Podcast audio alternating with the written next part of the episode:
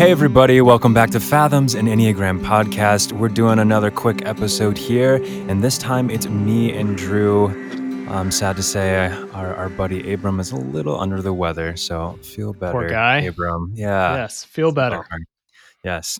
So, Drew, I hear you have a book coming out. Is it June 23rd? Is that the date? Yes, you heard? That's good. I somehow, through the grapevine, a little birdie told me. Yeah, June Mm. 23rd is now the confirmed release date. So, as of recording this, we're nearly a month out.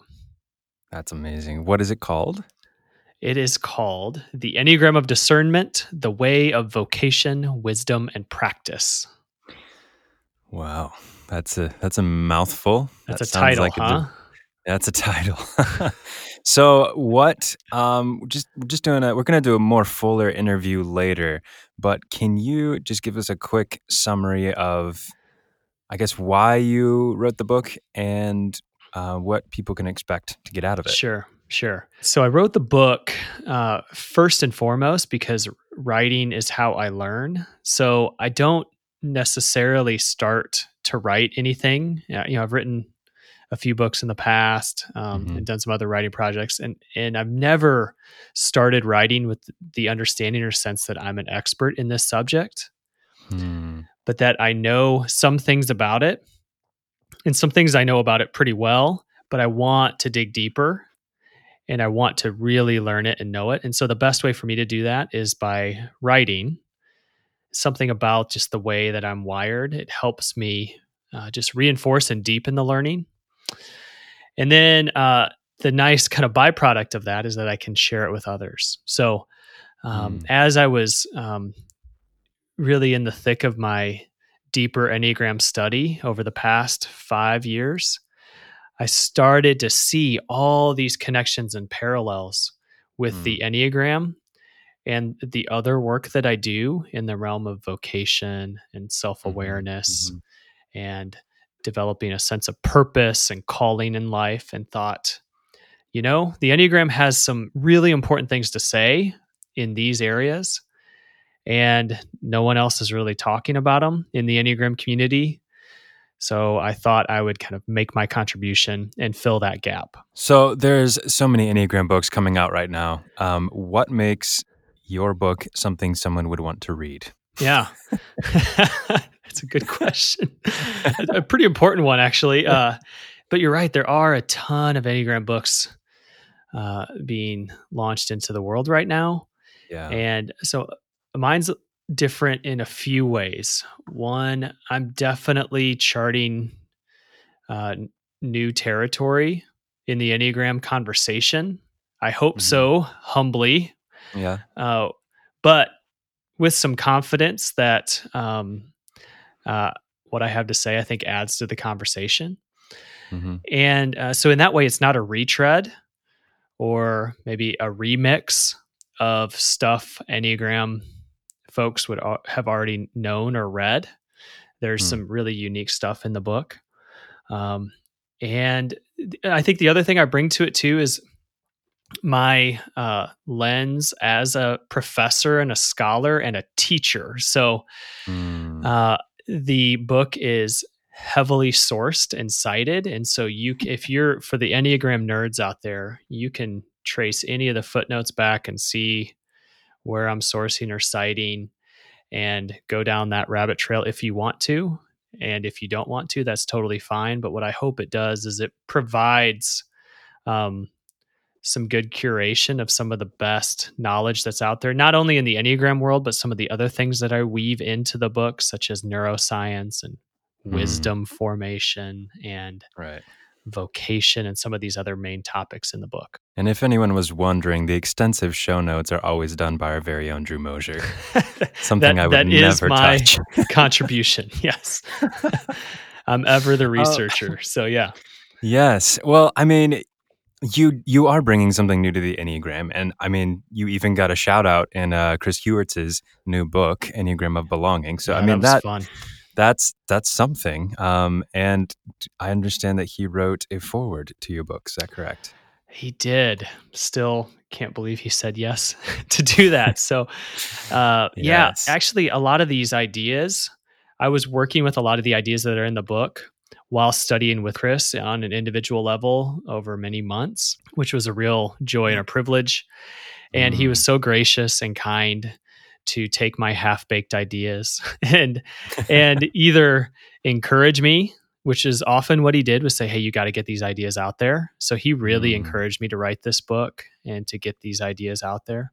But then Yeah. also when I was maybe not quite hitting the mark, you know, give me some uh, thoughtful uh, critique that really Mm. helped make the ideas in the book better. And so, Yes. um, really honored that he wrote the forward to the book. Which honestly is such a gift of an integrated eight that Oh yeah, can give such graceful but strong and logical critique. Oh, yeah. I've experienced that in my own life um, with some some eights in my life. yeah. Um, he really embodies that, not really just does. in in how he engaged me with the book, but in how he just embodies being a human in yeah, this world. exactly. So for people, I mean, you're you're a college professor. Um, what? Why would someone who is already in some level of vocation? Why would they want to pick up your book? Yeah. So, uh, you know, I think for a few reasons. One, uh, discernment is a lifelong practice. So, this idea of what it means to make decisions with a sense of integrity and wisdom and and put that decision into practice, that's a lifelong task. So, the book is not written, even though I, I do work in the college environment, it's not written specifically for college students.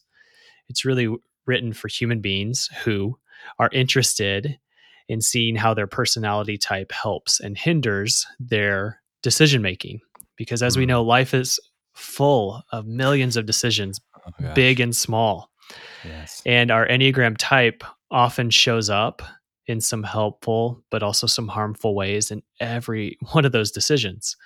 Mhm. So it really is about uh, how do we live with a sense of wholeness and integrity in life's many decisions. Yeah, yeah. What's one thing you learned about yourself in this process? Oh, well, um, yeah, picking one, yeah, uh, writing a book and then putting it out there is uh, there's so many metaphors that you can apply.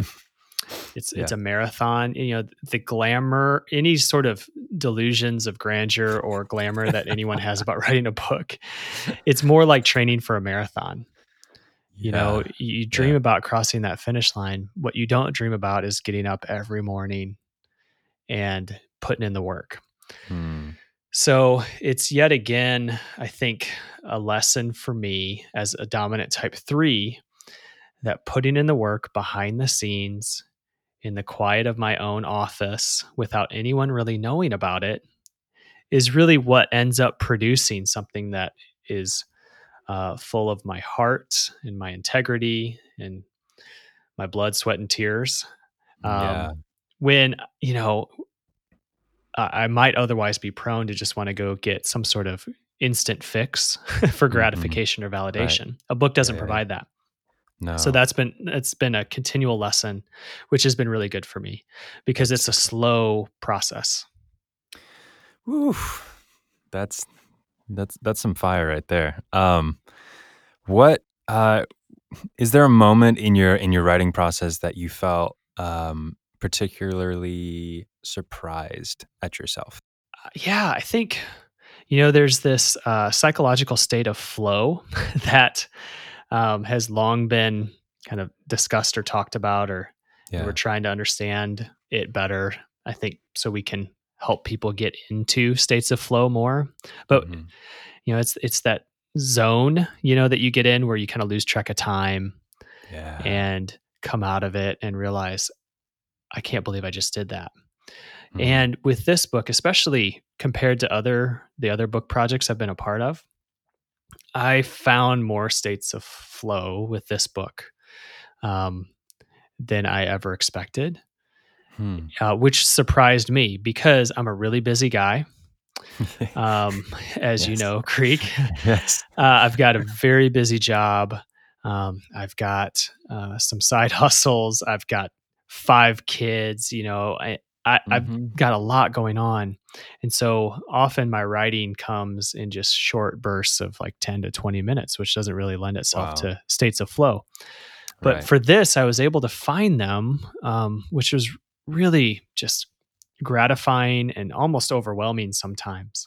Hmm. Um, but then, of course, I would always, the doubt creeps in. Like, you never yep. know if what you've written is brilliant or just complete garbage.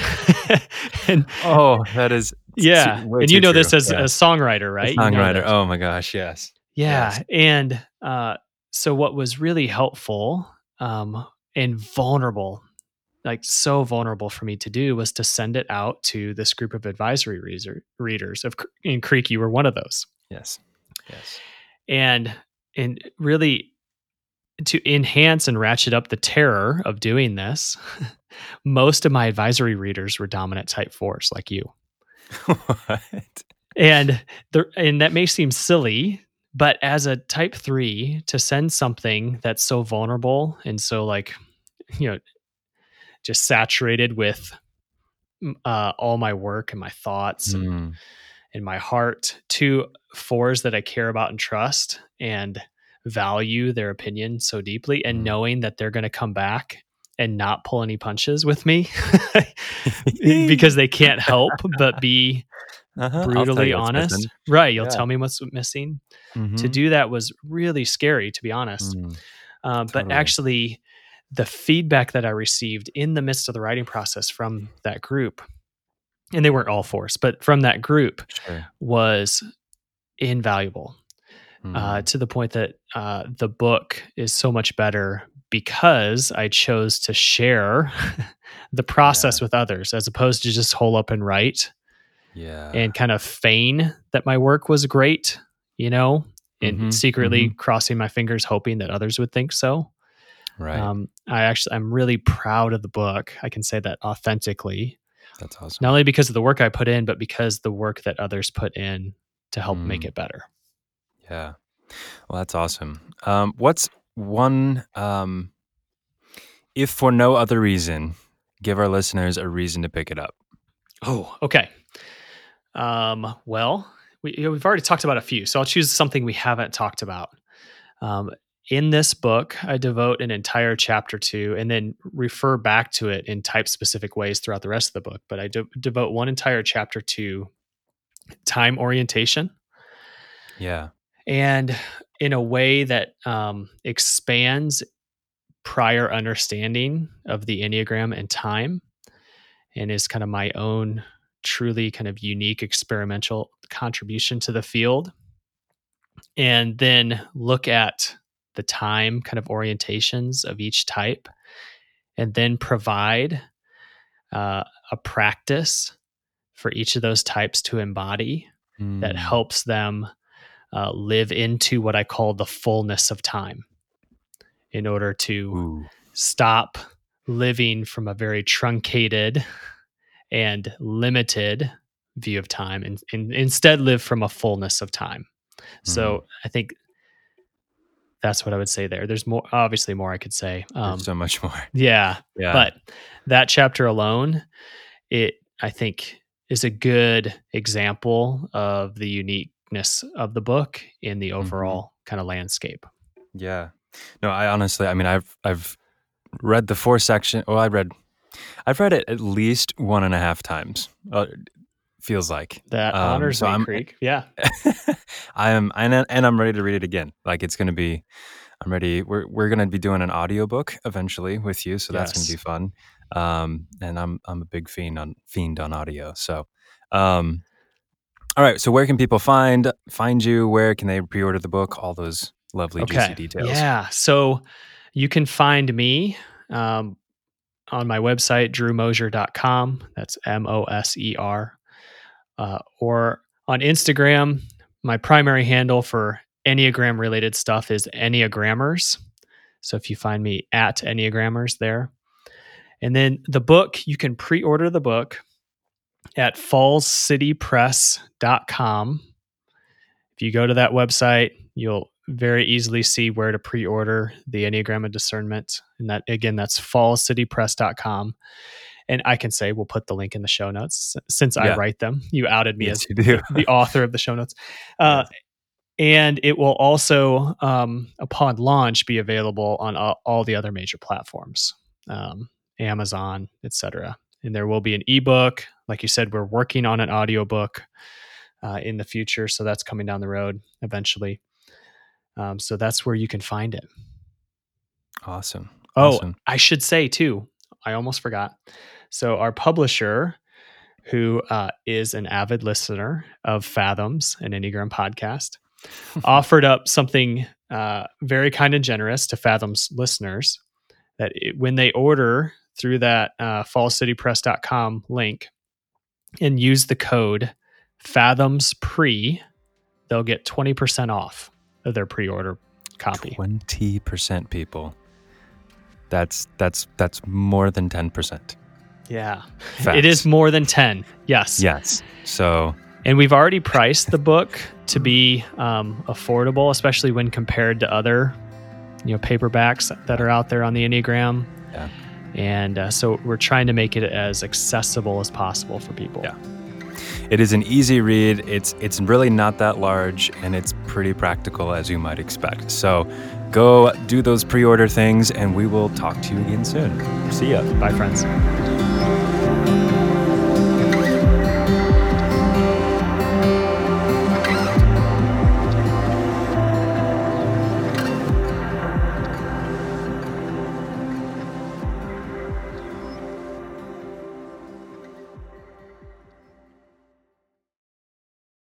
Truthwork Media Studios.